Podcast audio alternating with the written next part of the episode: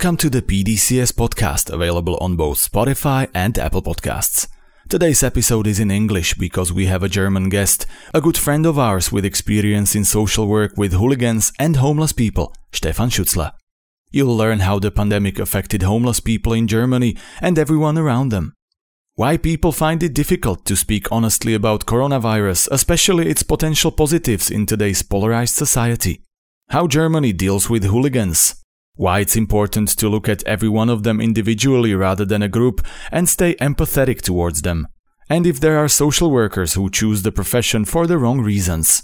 All of these questions will be discussed by Lukáš Zorát and Stefan Schutzler.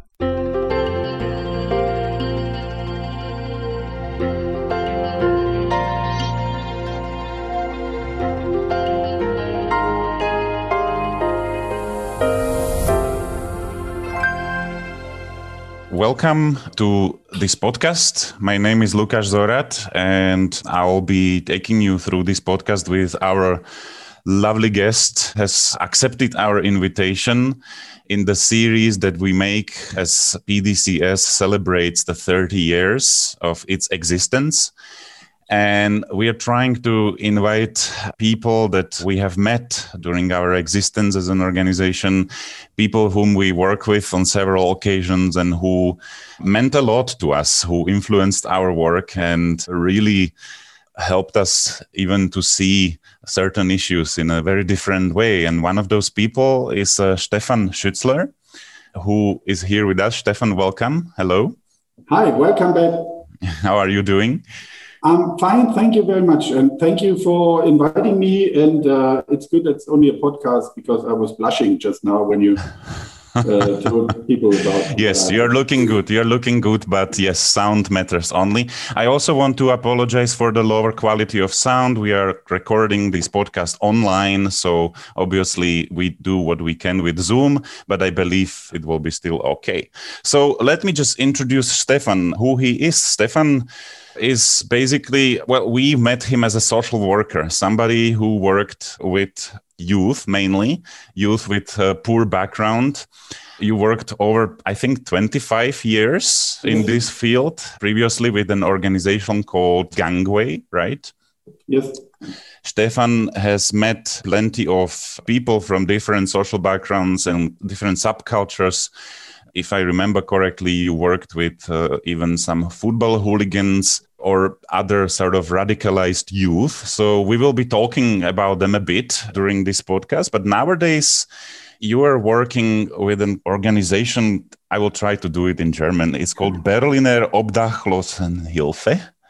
Great, uh, good. which means help for homeless. So currently, you're working with people without homes, basically in Berlin. And you said that you are the only professional there and you work with 100 or over 100 volunteers. How is that? How does this work for you? That's a mean question. Sometimes it's really exhausting for a professional to work with amateurs, and I mean amateurs in the best meaning that's possible. But in most cases, it's just fun, really okay. just fun. But you know, your organization that is helping people in need basically, and you still have to manage 100 volunteers. That sounds like double or triple work, you know? How do you manage that? this organization, Berliner Obdachlosenhilfe, they exist for six or seven years now, and it's really grassroots organization. Mm-hmm. But over the years, they came to the conclusion that some professional work could be helpful just in making what they do every day, and I mean every day from Monday to Sunday, to make it just better or give more options to help or assist people that they meet in the streets. And it is still, even if we are more than 120 now, it is still grassroots organized. So mm-hmm. it's still basic democratic, it's still like a commune you know, it still has no hierarchies, no official hierarchies. There's no bosses and, mm-hmm. and stuff like that. So it's not my job to organize or to structurize those people because mm-hmm. they do what they do on their own and from their own will. But my job is more to stabilize the persons or the people working in here, the volunteers, to stabilize them in their private life or in their conflicts with guests, which we call the or with clients. You have started this job in very challenging times during the pandemic. Yes. So, how did that work for you? What were the main challenges the homeless people in Berlin were facing? And obviously, US, the organization that is helping them. It's interesting in so many, many ways. This pandemic has changed our lives, all our lives, mm-hmm. I would say, in so many, many ways. And uh, for homeless people, or in the field of working with homeless people, there's so many things that changed. Well, I would just give two examples. Just mm-hmm. two examples. Mm-hmm. First example is that we, not only me, not only our volunteers, but also professional colleagues in the field working, say in the last one and a half year, um, the number of people with psychological problems in the homeless people's scene has risen mm-hmm. massively, massively. We still haven't worked out why that comes from. I have uh, my theories about that. One could be that nearly all of the society has gone mad somehow in these times, and that the weakest people that we see in our society that they are affected by that much more than all the other ones mm-hmm. because for example the pressure that people do feel now losing their job losing their money losing of course loved ones in their families and, right. and friends and stuff this pressure they give up or they give over to the weakest and this is the guy standing before the supermarket begging for example mm-hmm. So he faces a lot of aggression against him, or a lot of uh, sadness that he sees. And if you're not mentally stabilized in this, mm-hmm. you take this pressure into you and you transform it into your own psychological problems. That would be could be one thing. Other thing could be that with the cutting of many many drug routes, we have bad drugs, worse drugs in use here because you know like uh, all the global market also the drug market faced his uh, problems so mm-hmm. and maybe it's about the worst drugs we have now could right. be one thing but uh, anyway we didn't work that out this is one thing we really see and one other thing one of many other things is on the other hand we see many many people who took the time were forced to think about their own lives and what is it about living what is it about caring mm-hmm. because they had time more than they had before and they had also the possibility to look deeper into their own neighborhood you know? Mm-hmm. when you go to work regularly you don't see the homeless people in your neighborhood. Um, but when you're in home office for example and you're also thinking about oh man what is it worth living? What's really important in life about things like that? And then you're in home office and you have a walk in the afternoon or mm-hmm. at noon in your own neighborhood because you're not allowed to go further then you see more people oh and you see oh man they are in worse conditions than me so many many people thought about that and many many people thought what can i do how can I help? Mm-hmm. And the good thing about Berliner Obdachlosenhilfe, about that complicated name, is if you Google Berlin Obdachlos, you land automatically with us. All right. nice. so, yeah, uh-huh. and it's a good thing uh, because then people say, okay, oh, homeless, Obdachlos, Berlin, yeah, okay, I spend my money there or I go there helping mm-hmm. or stuff like that. Or I call them if I want to help this homeless person in my backyard, for example. So this is one of the things that changed in the last one and a half years for people in the homeless. Mm. I see. That's nice. That sounds similar like here in Bratislava, where we've seen in one way we've seen increased aggression towards homeless people because obviously especially at the beginning of the pandemic where there was not so much information available we didn't know much about the corona disease and you know you've seen them sitting outside without the face masks. And mm. you know people were sort of like ah oh, these homeless people they are the ones that are going to spread it here. And that's the worst thing ever in the other hand, we've seen it sort of increased solidarity towards the same people. So those two things sort of balance each other. And what I hear, it's the same happened in Berlin, right? Yeah, definitely. Mm-hmm. Still, now my friends are going to laugh at me that I'm going to ask this question, but what have you learned from Corona? You know, what are the positives? What is the main sort of takeaway for you that is the good thing? A good thing? In, in general, in life, that's not just about your work now. Mm. Yeah, yeah. I'm hesitating mm-hmm. because, mm-hmm. well, it's hard to find something good about that. And uh, the most problematic thing about it is, as you can see now, that I'm hesitating to talk about my real feelings just in case I could hurt someone or mm-hmm. someone could misunderstand me. Mm-hmm. So one of the things is our society is always on the risk of imploding if people do fear enough. Mm-hmm. There's so much fear in people on all sides of the perspective on the corona crisis um, that it makes you hesitate to speak openly and honestly about your feelings. And this is one of the things that I never thought I would see this rapid change in social behavior mm-hmm. and in social structure of our society and on the type of how we communicate or not communicate with each other. What we long before talked about polarization of society mm-hmm. and about the need of depolarization. And we all thought, okay, we're in a good way with that. And then something hard hits, and the polarization is I don't know about Slovakia, but in Germany, it's just two sides. It's just black and white. Mm-hmm. It's just fear Corona and do everything they say, everything you can. And on the other hand, it's, you know, only conspiracy theories and it's all about the Jews or the worldwide conspiracy. And there's no middle ground. No middle ground. And it's very hard to say, okay, well, yeah, you could be right and you could be right because after two or three sentences, you get your label on, you are either one of the sheeple or you're one of the conspiracy theorists. Right. And it's very hard to find your own way and to find this way to really discuss or find solutions together, find even mm-hmm. common ground mm-hmm. on those issues. It's very hard. And uh, well, that's why I struggle so hard to say there's something good about this because yeah of course people tend to now to think more about well what is life about? Mm. uh, what is it worth living? Is it more than surviving? Is everything okay in our society and stuff? People do think more about that really. That would be a good thing. But on the other hand you know don't only need to think about it but to make some action from it. Right. and then you find so many different answers and so many different actions that are controversial mm-hmm.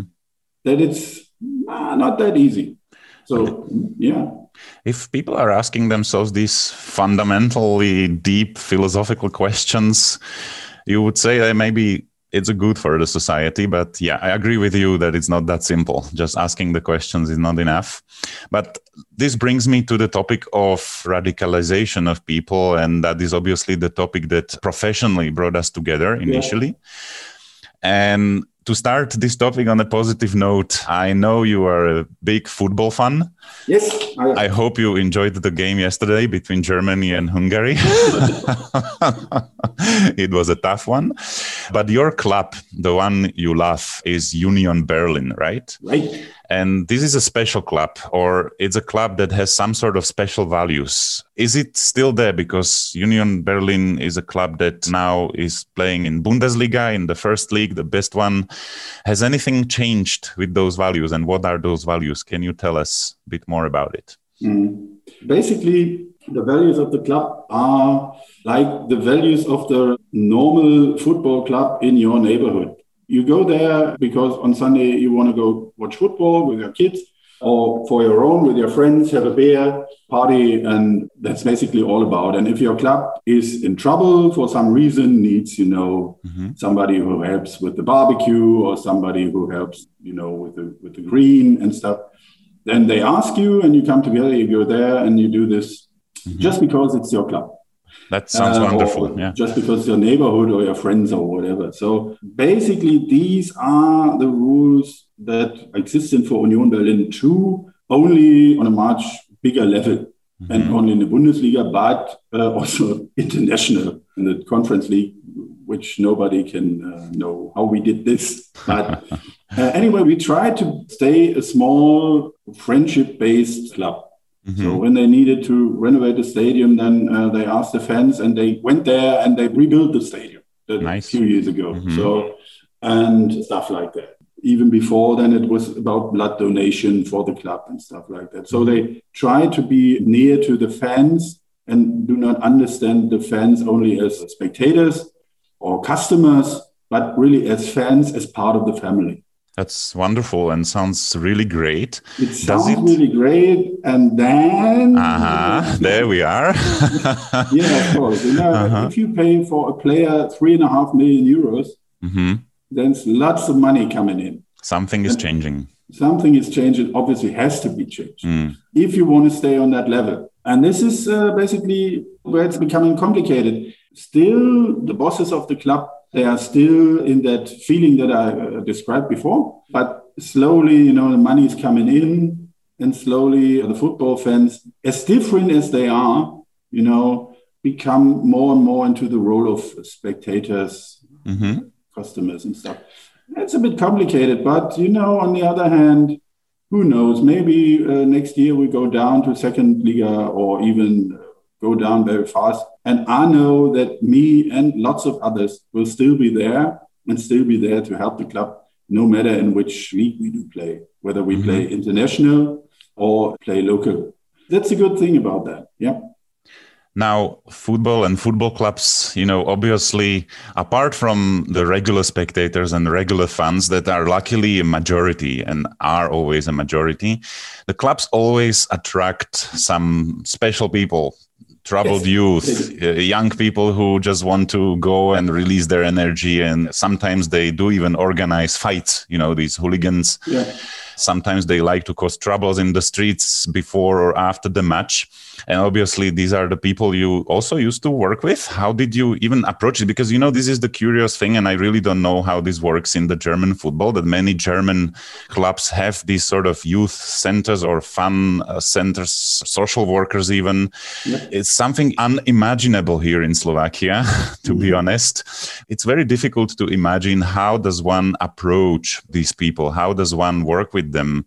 So we would like to hear from you a little bit about it. Well, like always in social work, it's not a sprint, mm-hmm. it's a marathon, like everywhere you work. So you need time, you need place, you need space, you need ideas, you need people mm-hmm. who can do this. Not everyone can do this, obviously. Mm-hmm. And you need, and that I think that's the main reason why it doesn't uh, work in Slovakia, you need tons of money. Mm. And uh, the thing is that these fan organizations or fan social work was implemented in Germany around the World Cup in 2006, because before we had a very hard and tough hooligan scene here too. And then they came the World Cup to Germany, and politics said, okay, we don't want to have bad pictures about Germany in the world. So what do we do? Yeah, police on the one hand and social workers on the other. Mm-hmm. Takes lots of money, lots of energy, and lots of work. And thing is, if it comes to the approach, it's like all those other violent groups that you can face in your work, be mm-hmm. gangs or let's say political radical structures. It's always the same. You need patience. You need to respect those people. You need to show respect to those people as people, as persons. Mm-hmm. And you need a plan where this all should lead. Yeah. It's not only approaching them, but use this contact that you have to do something for them, with them, to whatever your aim is, to achieve whatever your aim is. This is basically the thing. Um, and yes, it's hard, especially with this group, because it's very, very secret. Mm-hmm. Very secret, very close shop. Not everyone can go there. Right. Uh, with strict rules, like the same, like in gangs, like the same thing. You know, they are under big pressure from police mm-hmm. also they're violent, of course. Mm-hmm. So to get into a position where they accept you and where you can work with them needs a long, long time mm-hmm. and patience. But you have more than one thing in the background that's good for you. The one thing is you share the same stadium. So they know you because you are every game they are going, home and away games, you are there, also training camps and wherever they are. So mm-hmm. there you are. So they see you and know you. Um, next thing is you have a big support in the background from the society, the system. Mm-hmm. So you can use your network to solve individual problems and stuff like that. Yeah, that's a, the basic good things and accepted work. Yeah, it's accepted that you do this job. Mm-hmm. Not like many other jobs in social work where the social acceptance in the society is not that big. But here it is accepted to say, okay, somebody has to do this, mm-hmm. and good that you are doing this. So this is a good thing. Um, yeah, and then the question always is like you have to break down all those group violent things.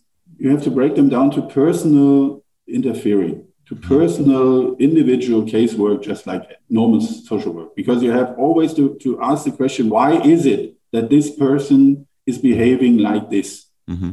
Is there a deeper problem in the personality, let's say a psychological problem, or is it a family problem, or whatever it is? So you can break it down and work on an individual basis with persons. And if it, for example, a problem of broken family background, yeah, then you can do your job, you can stabilize this person, and maybe there's no reason anymore to be violent for this person on an individual basis. Yeah. But on the other hand, it's also a cliche about hooligans that they are stupid and strong and violent because obviously there are also people who are working on a regular basis in a week mm-hmm. and just need a kind of, let's say, fight club on the weekend to go and to let out their physical energy for some reason and on monday they go back to work and you know those people too and mm-hmm. you know those people don't really need social work so right. do you recall any cases of hooligan fans who were in these violent groups and somehow stopped doing it because of the intervention of the social workers not in my club because i was too short mm-hmm. my work there was too short to, to mm-hmm. achieve this but in the time I worked there, in that scene with colleagues from other clubs, mm-hmm. I saw lots of things like that. Lots of things like that. Mm-hmm. So the efforts paid off, yeah. So yes, of course, mm-hmm. of course. As you can see it in general, since you don't see these nasty pictures of German hooligans fighting each other or fighting other country people not that much anymore. You still mm-hmm. have them, of course, especially for some clubs. But in general, the problem is well, not under control, but it is not that dangerous to society anymore. Mm-hmm. So, in general, it paid off. And then it comes to the capitalist interests of the football industry, because football industry wants spectators in the stadiums and wants people who buy shirts and stuff like that. Mm-hmm. And those people do feel better in stadiums when they are safe. And sure. they don't go to the stadium when there's fights going on and riot police and stuff like that. They just don't go to the stadium. So they don't pay anything. Mm-hmm. So money does not come in.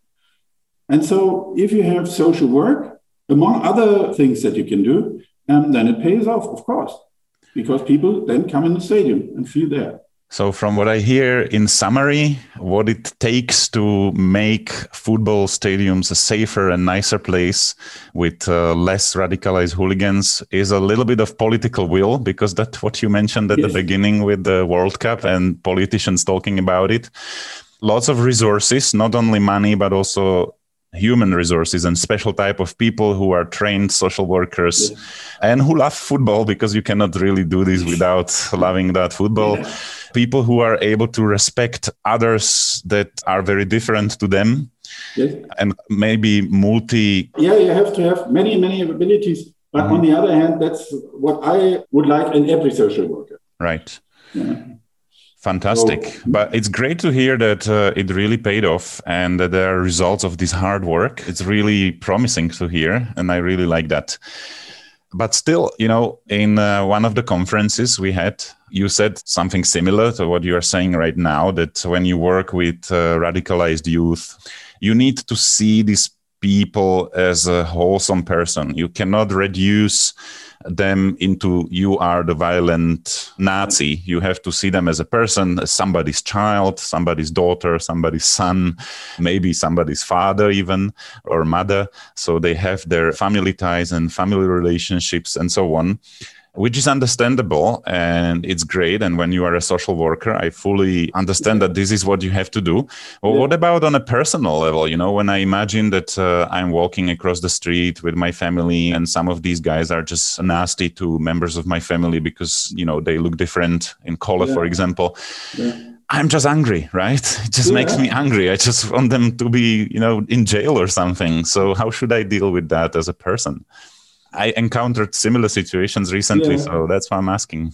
Yeah, you're right. You know, it's called social work for a reason. There's mm. the word work in it. And working means you do things you normally in your private life don't do because you get paid for it. Mm-hmm. That's why the word social work exists, in my mm-hmm. opinion. So if you're in your private life are angry about those people, well, yeah, you have every right to do this and to be so from my perspective, it's always like it's a job I'm doing. Mm-hmm. And in my job, there are different values existing than in my uh, private life. Mm-hmm. Have you, because you work with many, have you become friend with any of them? No, never. No. Mm-hmm. And I know um, that makes me special among social workers because many, many social workers I know and I learned about all the times that I'm doing this job. For many, many social workers, this was one of the reasons why they became social workers because they wanted to get yeah friends or at least sympathetic to the clients they work with mm. and they want to have something back from the clients like love or respect and stuff mm-hmm. in the long term this leads to a social work only with special groups because if you only are working with people you like and you want to be liked from then of course you focus sooner or later you focus on that group you're working with. That's normal, that's just human. And all the other ones, the nasty ones, the dumb ones, the dangerous and violent ones, nobody's working with them in the long term because you know you don't get that much love from them back. Or you should or you could be a very strange person if you want to be loved by let's say mm. pedophiles right. or whatever, yeah, nasty groups. So there are also wrong reasons why some people do social work. Yeah, aren't they? I think so. I don't want to talk mm-hmm. bad about my profession, but that's what I see. I see many, many people saying, okay, I want to be a social worker, and then I want to work with my peer group, for example, or with my culture. That's I why think you have is... so many, uh, so uh-huh. many hip hop th- mobiles uh-huh. and so many, let's say, art projects in working with young people and less, let's say, jazz orchestras or whatever. Mm-hmm. Yeah, because people do, in my point of view, that's a very special in my point of view. Let me make that clear. Yeah? In my point of view, social work is a profession for many people um, who want to live their own lifestyle and get paid for it. Mm-hmm. And that's one of the big critics that I do have to social work because my approach to the whole work is somebody has to do it. And if there's no one else doing it, then I have to do it. so, no matter what client is there, no matter what the person on the other hand, it's like being a doctor or a lawyer or stuff. Yeah, I don't identify with their reasons to live. I don't identify with their lifestyle. Um, I have my working time and then I have my free time. That's all. It's a job. It's not my religion, and I'm not on a mission or stuff like that. It's a job, and it's a job somebody has to do. That's basically my approach. And I know that, at least in Germany, there are not many people sharing this view. Mm. Let me make that very clear. Yeah, my personal view. I must say that I'm very happy that you have chosen this path and that you have done social work because you've been a great source of inspiration to us professionally, but also to me personally, because I believe in all those meetings that we have. And we've met the first time, I think, in 2018 on a conference in Bratislava in PDCS, thanks to actually another social worker from Bratislava, Karin Andrašikova, whom I'm very thankful that she introduced us to you. uh, and greetings to her. I'm sure she yeah, will, she will hear, yes, she will listen to this podcast. And in all those meetings, we always manage to squeeze in some time for personal drink and talking about personal things, which I always tremendously enjoyed and always really good time with you. So thank you for all that, Stefan. And I think now it's a good time to give you a word because PDCS now is celebrating the 30 years of existence. Yes. And it's time for hearing some stories. How do you remember PDCS? What does PDCS mean to you? Well, I remember, yeah, yeah. I think it was in 2018 when, yes. when I get from some reason I don't still don't know. I get an invitation to come to Bratislava to a conference. It was about ENND, I think the European Network for Nonviolence and Dialogue. Yes, yes the conference. Yes, was, yes, I, think was, it was the beginning, the beginning of that progress. Mm-hmm. And uh, yeah, I came there, and I was thinking, okay, how do I point that out without being a cliche? I've never been to Bratislava before, mm-hmm. and I thought, okay, uh, small country, uh, whatever it is there. And whatever they do there, just go there, look at that. Maybe it can be fun. And then I came there and found a highly professional, organized structure with PDCS, with people working nearly 24 7 on the task to organize one of the most perfect conferences and processes. It's not only a conference, it's a process that ENND project. Well, with high energy and patience and also creativity. And so, wonderful people doing a wonderful job. And uh, that's what I learned about PDCS, or that was my first impression from your organization. And I like professionals working, and I like to watch them working and enjoy the things that they do and organize so I can do my job as well. So it was wonderful. And from there on, we had more meetings, I think, on other levels too, or on other issues too. It's always the same. It was always like friendly, patient, highly professional in the things. Everyone knew what they were doing. And if they didn't knew, they at least knew who they can ask. And then in a few minutes, you had your answer or you had your problem solved, whatever it was. So that's my personal approach to PDCS. Um, well, I would say, yeah, I learned that people in and around your organization are very interested in learning from other people, in taking their new knowledge into new projects and to start then over again new things. And as I understand it, you know, I'm not the expert, but as I understand that the task of PDCS is one is basically education, education of society, people, whatever. And I think people do take this task very seriously in PDCS and know about the limits of experience they have. And since they know it and reflect it, they take in new perspectives, new ideas from other countries, from other people, from other cultural backgrounds, whatever, and transform this into their own program. That's how I see it as an outsider. And I think I have not that much experience international, but I cannot see another organization on that professional level doing that like oh. you do. So, congratulations to your work. Congratulations to your birthday. Thank you for your work. And I hope you keep doing this for a long, long time. Again, at least another 30 years. Thank you. Thank you so much, Stefan. You are now listening to special podcast to our 30th anniversary with Stefan Schützler, a social worker from Berlin, Germany.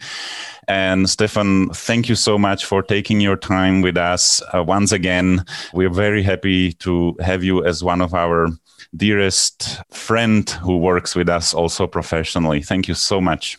I have to thank you. You're worth every kind of energy that uh, somebody is given to you. you and your organization. You personally, I have to say, Lukas, you're a good guy and you're doing your job very, very well. Somebody has to say this too, but also to your other colleagues. So thank you for doing your job, not only in my personal name, but also I think in the name of all the people you are working with, you are helping. You do great. Thank you very much. Thank you, and we hope to see you soon again in Bratislava or in Berlin. Of course, now that travels are again sort of possible, let's hope. All right. Take care, Stefan. Thank you so much.